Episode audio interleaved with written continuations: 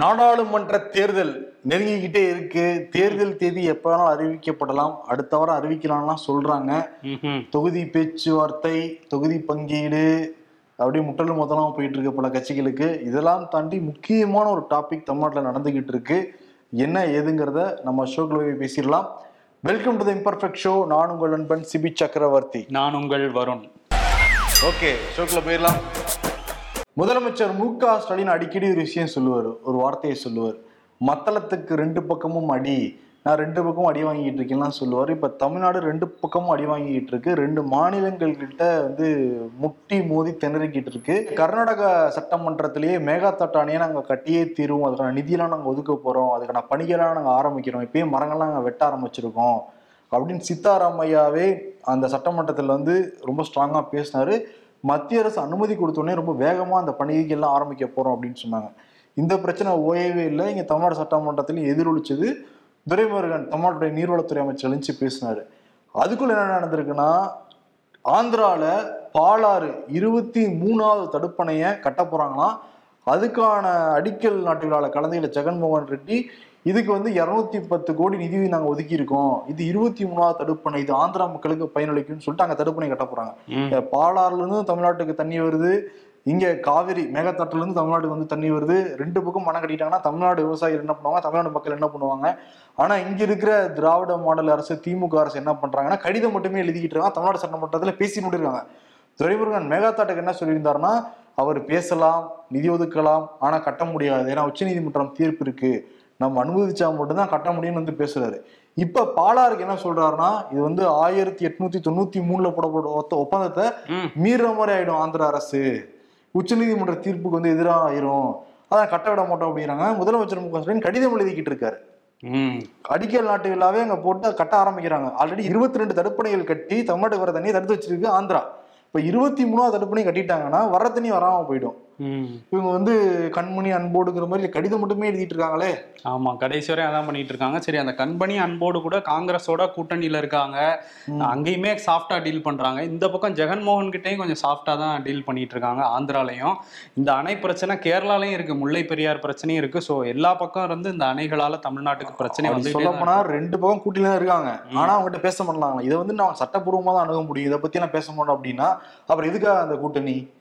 உரிமையை கூட நீ கேட்டு வாங்க மாட்டீங்கன்னா என்ன ஒரு அலட்சியமா அது? ஆமா ஆனா காங்கிரஸ் வந்து அந்த கூட்டணி எல்லாம் தள்ளி வச்சுட்டு எங்க மாநில உரிமை தான் முதல்லன்னு சொல்லி சித்தாராமையா சட்டமன்றத்திலே பேசுறாரு.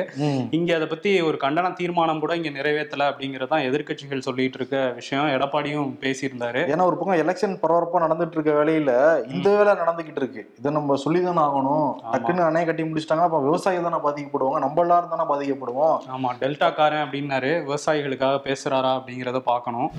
திராவிட மாடல் அரசுக்கு அணை கட்டுறதுனால பிரச்சனைனா இன்னொரு பக்கம் போதைப் பொருள் தடுப்பு பிரிவு இங்கே அணை கட்டிட்டு இருக்காங்க. என்ன அப்படின்னா அந்த ஜாஃபர் சாதிக் அவர் வந்து திமுகவோட அயலக அணியில் ஒரு முக்கிய பொறுப்பில் இருந்த நிர்வாகி. அவரை கட்சியிலேருந்து இப்போ டிஸ்மிஸ் பண்ணிட்டாங்க. இருந்தால் கூட திமுகவுக்கு ஒரு பெரிய கெட்ட பேராக தான் இது மாறி இருக்கு ரெண்டாயிரம் கோடி மதிப்பிலான போதைப் பொருட்களை இவர் வந்து கடந்த மூன்று ஆண்டுகளாக சப்ளை பண்ணிட்டு இருந்திருக்காரு. இந்தியா ஃபுல்லாக அப்படிங்கிறது தான் குற்றச்சாட்டு.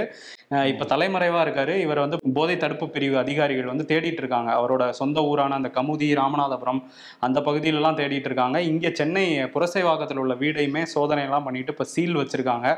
அவர் எந்த சம்மனுக்கும் வரல. அவரை வந்து தொடர்ந்து தேடிட்டு இருக்காங்க. இதுக்கிடையில எதிர்க்கட்சிகள் வந்து இதை வச்சு நிறைய ட்ரெண்ட்லாம் பண்ணிட்டு இருக்காங்க. எக்ஸ் தளத்துல டிஎம்கேக்கு ஒரு புது அப்ரிவேஷன்லாம் கொடுத்துருக்காங்க. ட்ரக் மாஃபியா கழகம் அப்படின்னு சொல்லி பாஜகவும் சரி அதிமுகவும் சரி ட்ரெண்ட் பண்ணிட்டு இருக்காங்க போஸ்டர்லாம் ரெடி பண்ணியிருக்காங்க. கோலமாவு திமுக டூ தௌசண்ட் க்ரோர் கிளப்ல இணைஞ்சிருக்கு அப்படிங்கிற மாதிரிலாம் பண்ணிட்டு இருக்காங்க ஏற்கனவே அதிமுக இதுக்காக வந்து நாங்க ஆர்ப்பாட்டத்தை நடத்த போறோம்னு சொல்லி அறிவிச்சது மட்டும் இல்லாம அதுக்கான ஏற்பாடுகளும் பண்ணிக்கிட்டு இருக்காங்க போதைப் பொருள் தடுப்பு பிரிவு என்சிசிபியும் இந்திய கடற்படையும் சேர்ந்து ஆபரேஷன் சாகர் மந்தன் ஒரு இதை ஃபார்ம் பண்ணி வெளிநாட்டுல இருந்து கடல் வழியா வர அந்த போதைப் பொருளை தடுத்துக்கிட்டு இருக்காங்க. ஓகே. அதை நடத்திக்கிட்டு இருக்கிறப்போ ஒரு படகு பேரு குஜராத்ல. என்ன இதுன்னு சும்மா. நிப்பாட்டி விசாரிச்சிருக்காங்க படகுல ஆய்வு பண்ணிருக்காங்க. அதுல இந்திய வரலாற்றில் இதுவரை இல்லாத அளவு மூணாயிரத்தி நூத்தி பத்து கிலோ போதைப் பொருள் எடுக்கப்பட்டிருக்கான் இதோட. லிங்க் வந்து ஆல் ஓவர் இந்தியா இருக்குங்கிறாங்க. இப்ப தமிழ்நாட்டை தானே ஆல்ரெடி இப்ப ஜாபர் சாதிக். ரெண்டாயிரம் கோடிக்கு வந்து ஊட்டியிருக்காரு சரக்க. வெளிநாடுகள்லாம் ஊட்டியிருக்காராம் அவரு. இப்ப அஞ்சு வெளிநாட்டு அவரை கைது செஞ்சு விசாரிச்சிருக்காங்களாம் அதோடைய லிங்க்கும் தமிழ்நாடு வரைக்கும் வருதுங்கிறாங்க என்சிசிபி அதனால அதை பத்தி விசாரிக்கிறதுக்கு தமிழ்நாட்டுக்கு வர போறாங்களாம் மறுபடியும் ஜாபர் சாதிக்கு இப்ப இந்த மேட்ரு ஆனா இப்போ மூவாயிரம் கிலோ க- படகுல எல்லாம் கடத்த ஆரம்பிச்சிட்டாங்களா? கப்பல்ல கடத்திக்கிட்டு இருந்தாங்க. குஜராத்ல. குஜராத் மாடல் இருக்கும்போதே இவ்வளவு தைரியமா பண்றாங்க. அதுதான் கொஞ்சம் சிக்கலா இருக்குது? ஐபிஎஸ் நேர்களுக்கு விகடன் தர ஒரு பிரத்யேக ஆஃபர் ஆமா அது என்னன்னா அந்த விகடன் டிஜிட்டல் சப்ஸ்கிரிப்ஷன் ஒன் இயருக்கு ஒன் செவன் ஃபோர் நைன் அது எயிட் டபுள் நைன் கொடுக்குறாங்க. அதுல ஒன் மந்த் எக்ஸ்டென்ஷனும் உண்டு நிறைய கிஃப்ட் கார்ட்ஸும் உண்டு. அதே மாதிரி லைஃப் டைம் பத்தொன்பதாயிரத்தி தொள்ளாயிரத்தி தொண்ணூத்தொன்பது ரூபா அதை வெறும் எட்டாயிரத்தி தொள்ளாயிரத்தி தொண்ணூத்தொம்பது ரூபாய் கொடுக்குறாங்க. பதினோராயிரம் ரூபாய் சேமிக்கலாம். வேணுங்கிறவங்க நிச்சயம் பயன்படுத்திக்கோங்க. லிங்க் வந்து டிஸ்கிரிப்ஷன்லயும் முதல் கமெண்ட்லயும் இருக்கு. பிரதமர் மோடி தமிழ்நாட்டுக்கு வந்தப்ப. தமிழ்நாட்டுக்கும் ஆன்மீகத்துக்கும் நிறைய சம்பந்தம் இருக்கு. ராமர் கோயிலுக்கும் தமிழ்நாட்டுக்கும் நிறைய தொடர்பு இருக்கு. ஆனா இங்க இருக்கிறவங்க ராமர் கோயிலுக்கு எங்களுக்கு என்ன தொடர்புலாம் கேக்குறாங்க? இவங்களாம் ஆன்மீகத்தை எதிர்க்கிறவங்க பிரிவினைவாதிகள் எல்லாரும் ஆன்மீகத்துல ஒன்றிணைனும் பிஜேபியில ஒன்றிணைனும் தான் பிரதமர் மோடி பேசிட்டு கிளம்புனாரு. ஆமா. அதுக்குள்ள பிஜேபிக்காரன் வேலையை பார்த்திருக்காங்க. என்ன கோயில கீழே எதுவும் கட்டிட்டாங்களா? அது கூட பரவாயில்லையே அதை தாண்டி ஒரு விஷயத்த பண்ணிருக்காங்க? ஆதீனம். ஆதீனம்னா மதுரை ஆதீனம் கிடையாது. மதுரை ஆதீனத்தை தான் பொன்னாடிலாம் வாங்கிக்கிட்டாரு பிரதமர் மோடி. நிறைய விஷயங்கள்லாம் சொன்னதா வெளியில சொன்னாரு. இவரு வந்து தருமபுரம் ஆதீனம் மயிலாடுதுறையை சேர்ந்தவர். ஓகே. இவர் சார்பாக இவருடைய சகோதரர் காவல் நிலையத்துல புகார் கொடுத்திருக்காரு. என்ன புகார்னா ஆதீனத்துக்கிட்ட நிறைய பேர் பணம் கேட்டு மிரட்டுறாங்க. அதை தாண்டி ஆபாச படம் வச்சிருக்கோம். நாங்க வெளியிட்டுறோம்னு சொல்லி தொடர்ந்து குடைச்சல் கொடுக்குறாங்க. ம்ஹும். கொலை மிட்டல்லாம் வேற கொடுக்குறாங்க.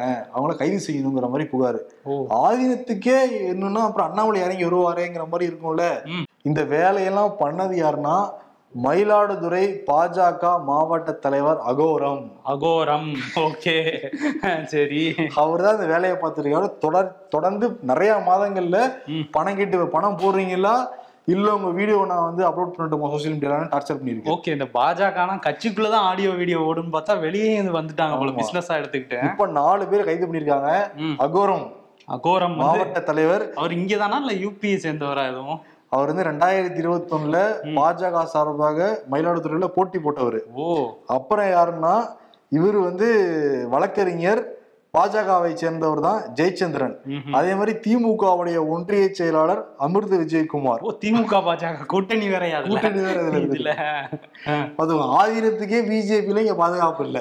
அதுவும் வந்து ஆதீனங்கள் கிட்டதான் ஆசீர்வாதம் வாங்கிட்டு அந்த செங்கோல்ல விழுந்து கும்பிட்டாரு மோடி. இங்க ஆதீனங்களே மிரட்டிக்கிட்டு இருக்காங்க. தலைவர் சொல்றதை கேட்கவே மாட்டேங்கிறாங்க. மதிக்கவே இல்லையா இதெல்லாம் பத்தி அண்ணாமலை பேசவே மாட்டாரு பாருங்க. இதெல்லாம் நிச்சயம் மூடிக்கும் போயிருக்கணும். மூடி வாய் திறக்க மாட்டார். ஆனா இங்க பேசுறதெல்லாம் வேற ஏதாவது வந்து பேசிக்கிட்டு. பேசிக்கிட்டு இருப்பாங்க. மோடி இங்க வந்து ஜெயலலிதா எம்ஜிஆர் தூக்கி பிடிச்சிட்டு பேசுனாங்க அப்புறம் எடப்பாடி பழனிசாமி ஜெர்காய் நிறைய நிர்வாகிகிட்ட கால் பண்ணி பேசியிருக்காரு. இப்ப செல்லூர் ராஜு வெளியே வந்து பேசியிருக்காரு. ஓ. எம்ஜிஆர் ஜெயலலிதா பத்தி பேசுனதுலாம் சந்தோஷம் தான் ஆனா ஏன் எடப்பாடி பத்தி அவர் பேசல? அவர் தானே நல்லாட்சி கொடுத்தாரு. இவங்களுக்கு அப்புறம் அவரை ஏன் சொல்லல இதெல்லாம் தாண்டி அவர் தானே பெருமையான தலைவர். இப்படி பேசாம போலான்னு ரொம்ப வருத்தப்பட்டு என்ன சொல்றாருன்னா அதனால மக்கள் புரிஞ்சுக்கணும். இவங்க வாக்குகளுக்காக தான் எம்ஜிஆரையும் ஜெயலலிதா தூக்கி பிடிக்கிறாங்க ம். அப்படின்ட்டு இருக்காரு ஆமா மதவாதத்தை உள்ள நுழையவே விடக்கூடாதுன்னு மக்களுக்கு கோரிக்கை வேற வச்சிருக்காரு.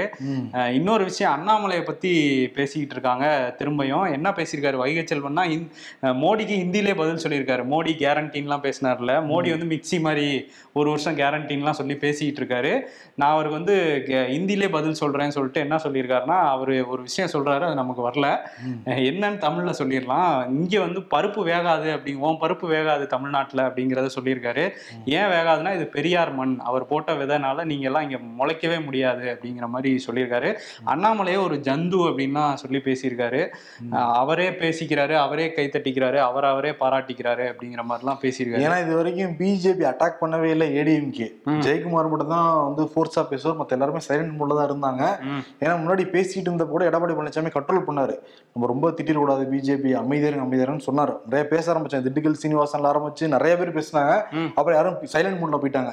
இப்போ திருப்பி எம்ஜிஆர் ஜெயலலிதான்னு பேசணும்னு இவங்க எல்லாம் கோவம் வந்துருக்கு. எடப்பாடி நீங்க பேசுங்க பாத்துக்கலான்ட்டு கிளப்பி விட்டுருக்காரு. தாரை தப்பட்டை கிளியட்டும். கிளப்பி விட்டுருக்காரு. இன்னொரு பக்கம் ஓபிஎஸ் வந்து மாவட்ட செயலாளர்கள் கூட்டத்தை கூட்டி. அவங்கள்ட்ட பேசியிருக்காரு. ஹோட்டல்லையா? அதுதான் இல்ல. அங்க இடம் கிடைக்கல போல. இந்த வாட்டியும் கூட்டியிருந்தாருன்னா அது அவரோட தலைமை அலுவலகம்னு அறிவிச்சிருக்கலாம். ஆனா வேற ஒரு ஆழ்வார்பேட்டில் வேற ஒரு தனியார் ஹோட்டல் விடுதியில கூட்டியிருக்காரு. உள்ளுக்குள்ள பேசின நிர்வாகிகள் என்ன சொல்றாங்கன்னா அவங்கள தாமரை சின்னத்துல போட்டியிட சொல்றாங்களாம். அதெல்லாம் முடியாது. நம்ம ரெட்டை இலையில தான் போட்டிடுவோம்னு சொல்லிட்டு வெளியே வந்து பேட்டி கொடுக்கும்போது என்ன சொல்லியிருக்காரு? ரெட்டை இலைக்காக நாங்க தேர்தல் ஆணையத்துல முறையிட போறோம் அப்படின்னு சொல்லி சொல்லியிருக்காரு. நீதிமன்றத்துக்கும் போவோம்னு இருக்காரு இன்னும் ஒரு ரெண்டு மாசம் எலெக்ஷனே முடிய போகுது. இப்ப நீதிமன்றத்துக்கு நீங்க அப்பீல் போட்டு அது அவர் தீர்ப்பு வந்துருமா? இல்ல தீர்ப்பு வரக்கூடாது. நீண்டுகிட்டே போகணும். நான் இப்படியே இருக்கணுங்கிறது அவரோட ஆசையா இருக்குது. ஆனா வந்து அவர் மோடி தான் பிரதமர் ஆகணுங்கிறதுல நாங்க தெளிவா இருக்கோம் அப்படின்னு சொல்லியிருக்காரு. அவர் பையனும் தான் சொல்றாரு. ரெண்டு நாள்ல கூட்டணி இறுதியாயிரும் பாஜகவோட. நான் வந்து தென் மாவட்டத்துல எதுலயாவது ஒண்ணுல போட்டியிடுவேன் அப்படின்ட்டு இருக்காரு மதியத்துக்கு தான் போயிட்டு போறாரு.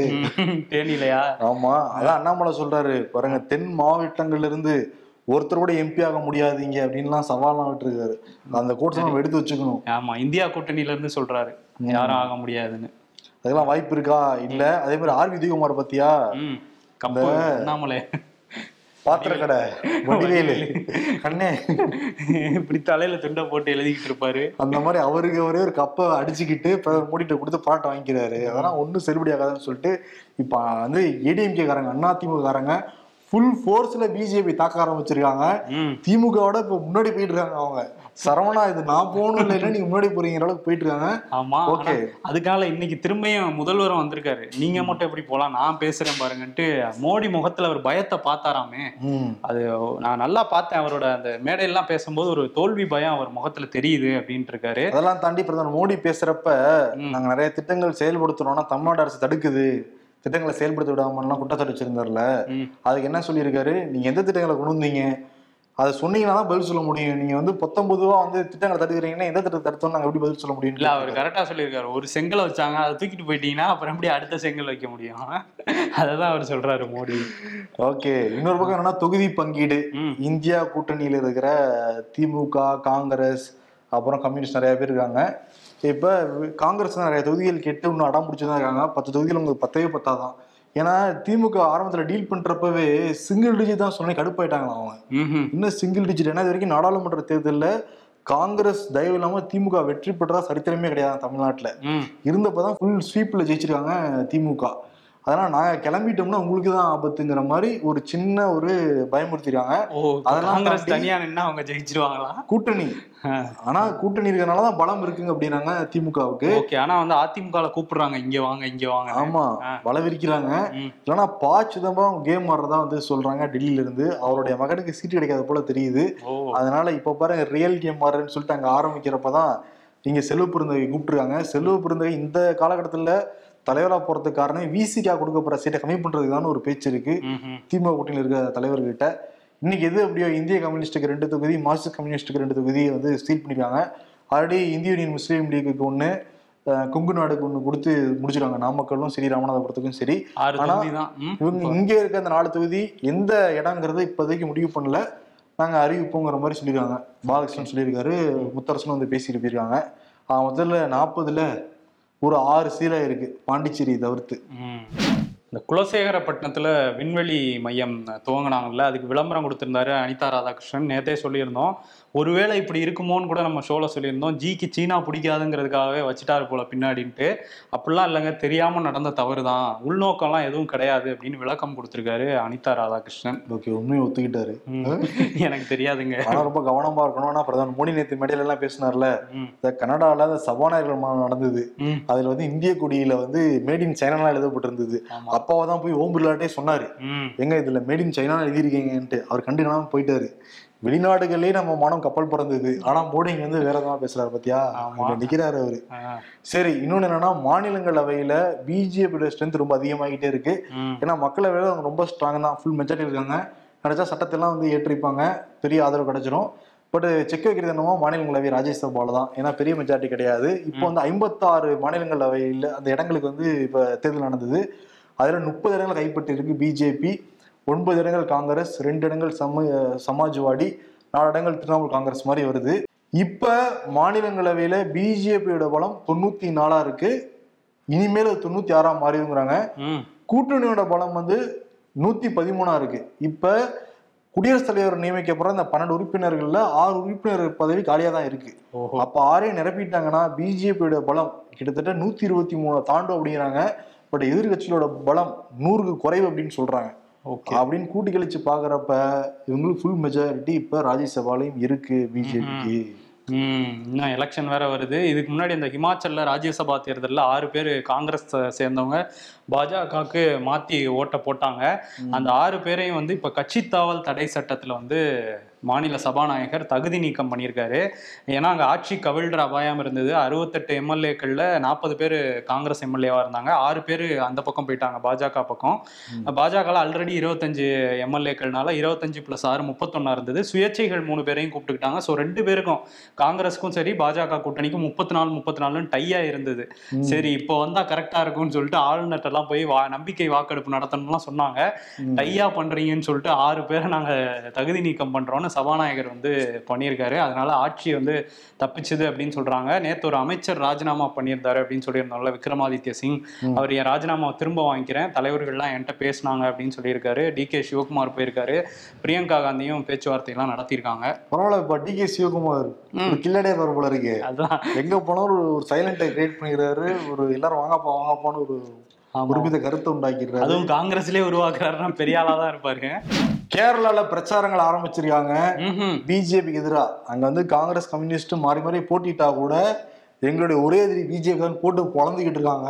ஓகே இருக்கிற கூட என்ன பண்றதுன்னு தெரியாம விழிச்சுக்கிட்டு இருக்காங்க. இல்ல புலந்தா கூட இவங்க உங்களை மாத்தி மாத்தி திட்டிட்டு தான் ஆகணும் காங்கிரஸும் கம்யூனிஸ்டும். இல்ல இப்ப வந்து நடக்க போற சட்டமன்ற தேர்தல் கிடையாது நாடாளுமன்ற தேர்தல். மோடியை மட்டும்தான் ஒரே குறிக்கோளா அவங்க பேசுறாங்க. சரி இதுல என்னன்னா திருவனந்தபுரம் தொகுதியை வந்து குறி வச்சு தான் தொடர்ந்து போட்டிடுவாரு சசி தரூர் மூத்த தலைவர் காங்கிரஸ்ல. இப்போ நாலாவது முறையா போட்டியிட போறார். அது எப்படியாவது தோக்கடிக்கணும்னு சொல்லிட்டு ஒரு வீட்டான கேண்டிடேட் இறக்க போறாங்களாம் பிஜேபியில இருந்து. வீட்டான கேண்டிடேட் அதுவும் கேரளால பிஜேபிக்கு சோபனா இறக்குறாங்களாம். சோபனா நடிகை சோபனா. எந்த சோபனா? சுந்தரி. கண்ணால் ஒரு செய்தி. ஓ அப்ப கண்ணால ஏதோ செய்தி சொல்ல போறாங்க. ஆனா அந்த தளபதி படத்துல நடிச்சவங்க ஒருத்தர் அந்த பக்கமே போற மாதிரி இருந்தாரு. இப்ப ஒருத்தவங்க போக போறாங்க போல. லால் சனமும் நடிச்சிருக்காங்க. மேடையில கண்ணெல்லாம் கலக்கிறீங்க கூட நம்ப மாட்டீங்களா? கல் சரி ஓகே. இப்ப சோபனா வந்து இறக்குறாங்களா? அதேதான். ஆனா அவங்க இது என்ன சொல்றாருன்னா கோபி கிருஷ்ணா நடிகர். கோபி கிருஷ்ணா கிரு- கிருஷ்ணா கோபி. சுரேஷ் சுரேஷ் கோபி ப்ரோ ஜி கேட்டாருன்னா கடுப்பாயிருவாரு ப்ரோ கல்யாணத்துக்குலாம் வந்துட்டு போயிருக்காரு. ஒரு பேர் வைக்கலாம்ப்பா. கிருஷ்ணா கோபி சுரேஷ் எவ்வளவு பேர் ஞாபகம் என்ன சுரேஷ் கோபி தானே அவர் பேரு? கோபி சுரேஷ். சரி கோபி சுதாகர் மாதிரி ஆயிடும் சரி சொல்லுங்க. அவர் சொல்லியிருக்காரு சோபனா போட்டிடுவாங்கன்ட்டு. ஓகே. இன்னொரு விஷயம் வந்து இந்த மேற்கு வங்கத்திலையும் பிஜேபி வந்து சந்தேஷ் காளி அப்படிங்கிற இடத்துல திரிணாமுல் காங்கிரஸ் வந்து அவரோட தலைவர் ஷாஜகான் ஷேக் வந்து ரொம்ப அட்டூழியம் பண்றாருன்னு சொல்லி போராட்டம்லாம் நடத்திட்டு இருந்தாங்கல்ல.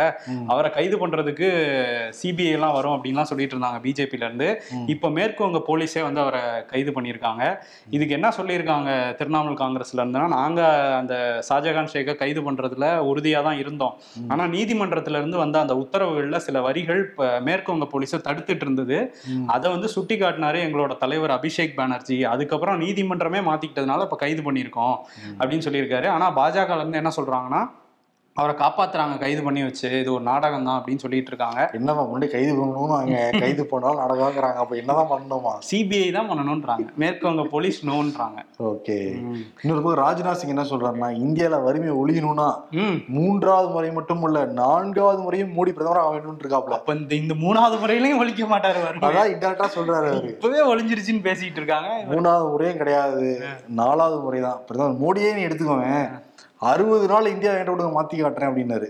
அப்புறம் அஞ்சு வருஷம் முடிஞ்சிச்சு. அடுத்த அஞ்சு வருஷம் விடுங்க மாத்தி காட்டுறேன் அப்படின்னாரு. எத்தனை வாட்டி மாத்திட்டாரு? இப்ப என்ன சொல்லிட்டாரு? ரெண்டாயிரத்தி நாற்பதுல வரைக்கும் விடுங்க மாத்தி காட்டுறேன்ட்டு அவர் போயிட்டாரு. இவங்க என்ன சொல்றாங்க? வறுமை ஒழியணுமா? அப்ப இந்த வருஷம் பத்து வருஷத்துல நீங்க என்னதான் பண்ணீங்க? அவங்களே ஒப்புதல் வாக்குமூலம் மாதிரி கொடுத்துட்டு இருக்காங்க மத்திய அமைச்சர்கள். ஆமா கொடுத்துக்கிட்டு இருக்காங்க இன்னொரு பக்கம் மோடியோட கேரண்டி இன்னொரு கேரண்டி கங்கையை சுத்தம் பண்றேன் அப்படின்னு சொல்லியிருந்தாருல. நிறைய கோடிகள்லாம் கொட்டினாங்களே கங்கையில. கொட்டியிருக்காங்க. அதெல்லாம் கோடி இல்ல போல அழுக்காம். மாசா மாசு அடைஞ்சிருக்கு அதுல வந்து நம்ம கங்கையில யாரும் மக்கள்லாம் நீராட வேண்டாம் அப்படின்னு சொல்லிட்டு தேசிய பசுமை தீர்ப்பாயமே சொல்லியிருக்காங்க. அது வந்து பாக்டீரியாஸ்லாம் நிறைய கலந்துட்டதுனால நம்ம அதுல குளிக்கிறதுக்கே சரியான நீர் கிடையாது அது. அது- அதனால வேணான்ட்டு இருக்காங்க குறிப்பா மேற்கு வங்க பகுதியில் உள்ள கங்கை நீர் இன்னும் மோசமா மாசு அடைஞ்சிருக்கு அப்படிங்கிறதையும் சொல்றாங்க. ஆனா இந்தியால இருந்து எல்லாருமே அங்கதான் முழுகுறாங்க. ம் கங்கையில முழுகுனா பாவம் சீந்துரும்பாங்க. இவங்க சுத்தப்படுத்தவே இல்லை கடைசி வரையும். உத்தரப்பிரதேசத்தில் உள்ள இந்த ஞானபாபி மசூதி அங்க வந்து இந்து இந்துக்களும் போய் வழிபடலாம் அப்படிங்கிற ஒரு தீர்ப்பை வந்து வாரணாசி மாவட்ட நீதிமன்ற நீதிபதி அஜய கிருஷ்ண விஸ்வேஷா வந்து கொடுத்தாரு. அதுதான் அவரோட கடைசி நாள். ஓய்வு பெற முத நாள் வந்து கரெக்டாக அந்த தீர்ப்பை கொடுத்துட்டு தான் ஓய்வு பெற்றாரு. இப்போ அவருக்கு வந்து ஒரு பதவி கொடுத்துருக்காங்க. உத்தரப்பிரதேசத்துல யோகி ஆதித்யநாத் கண்ட்ரோல்ல உள்ள ஒரு பல்கலைக்கழகத்துல குறை தீர்ப்பு அதிகாரியா வந்து அவருக்கு பதவி கொடுத்துருக்காங்க. லோக்பால் அதிகாரி அப்படின்னு சொல்றாங்க. ஸோ இதுவுமே வந்து சர்ச்சையா மாறி இருக்கு. எதிர்க்கட்சிகள்லாம் அந்த தீர்ப்புக்கு தான் பதவி கொடுத்துருக்காங்க அப்படின்னு சொல்ல ஆரம்பிச்சிருக்காங்க. இந்தியாவிலேயே மிகப்பெரிய பணக்காரர் அம்பானி. அதானி இல்லையா? மாறி மாறி வருவாங்க. இப்ப அம்பானி தான் இருக்காரு. அவருடைய வீட்டுல விசேஷம்.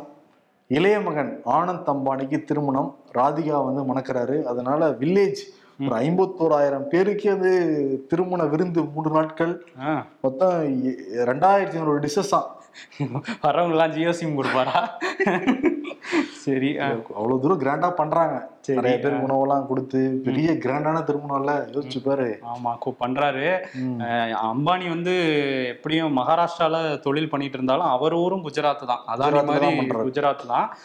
இன்னொரு விஷயம் வந்து மகாராஷ்டிரா நாக்பூர்ல வந்து போயிருக்காரு பில்கேட்ஸ் அவர் உலக லெவல்ல ஒரு பணக்காரரா இருந்தார்ல. கல்யாணம் வந்திருக்காரா? கல்யாணத்துக்கு வரல அவர் நாக்பூர்ல வந்து சும்மா ஏதோ வந்திருக்காரு. வந்த நாக்பூர் அவரு? நாக்பூர்ல அதானே அங்க எதுக்கு வராரு?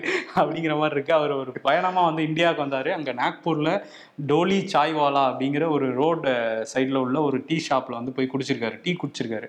குடிச்சிட்டு ரொம்ப புதுமையா இருக்கும் உங்க டீ அப்படின்னு சொல்லிட்டு பாராட்டிட்டு அவர் பயங்கர ஃபேமஸ் ஒரு சோசியல் மீடியால ஆமா. ஒரு டீ இங்க இருந்து ஊத்துவாப்புல இங்க இருந்து இது பண்ணுவாப்புல.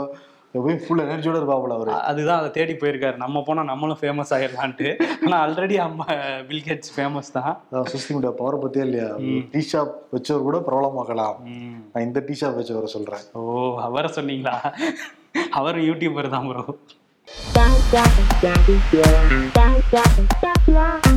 நாம் எல்லோரும் மறந்து போன இன்னொரு பெரிய பொய்.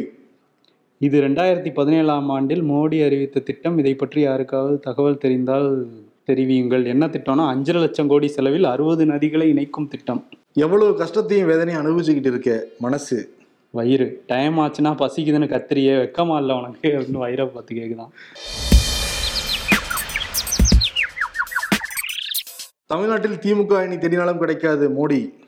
தமிழ்நாட்டில் பாஜகவே இப்போ அப்படிதான் இருக்கு ஜி. யார் பேச்சையும் கேட்காதுன்னு சொல்றியே. உன் பேச்சை மட்டும் எப்படி கேட்கறது அரசியல்ல இதெல்லாம் சாதாரணமாப்பா. நீ நிறைய விஷயங்கள் பேசணும். ஆனா ஸ்டாலின் தான் விருது கொடுக்கணும். ஏன்னா வந்து ரெண்டு மாநிலங்கள்ல தமிழ்நாட்டுக்கு வர நீரை தடுத்து நிப்பாட்டுறதுக்கு பிளான் போட்டு ஒரு மாநிலத்துல அடிக்கடி நாட்டியிருக்காங்க. இவங்க வந்து கடிதம் எழுதிட்டு இருக்காங்க இன்னும் வந்து மக்கள்கிட்ட அந்த பிரச்சனையை கொண்டு போகாம சேர்க்கறதுக்கு என்னென்ன பண்ணுமோ அதெல்லாம் பண்ணிட்டு இருக்கு திமுக அரசு. அதனால பாயிண்ட் வரட்டும்ங்கிற அவார்டு கொடுத்துடலாம் ஸ்டாலினுக்கு. இன்னும் வேற என்னதான் நடக்கணும்னு தெரியல. ஒரு அணை கட்டி முடிச்சதுக்கு அப்புறம் கேஸ் எல்லாம் போட்டு இதாக பண்ணுவாங்கன்னு தெரியல. டப்பு டப்புன்னு கூட்டி நிற்கிறவங்கள்ட்ட பேசணுமா இல்லையா? டஃபை கொடுக்கணுமா இல்லையா? எங்க மாநில உரிமை. யாரும் விட்டு கொடுக்க மாட்டோம்னு சித்தராமையா பேசுறாருலங்க. இவங்க டேரக்டா பேச மாட்டாங்க அவங்க கிட்ட நாங்க சட்ட போராட்டம் தான் நடத்துவோம்னு சொல்றாரு துரைமுருகன். ஆமா. அதனால பாயிண்ட் வரட்டுங்கிற விருதை ஸ்டாலின் கொடுத்துட்டு விடைபெறலாம். நன்றி வணக்கம்.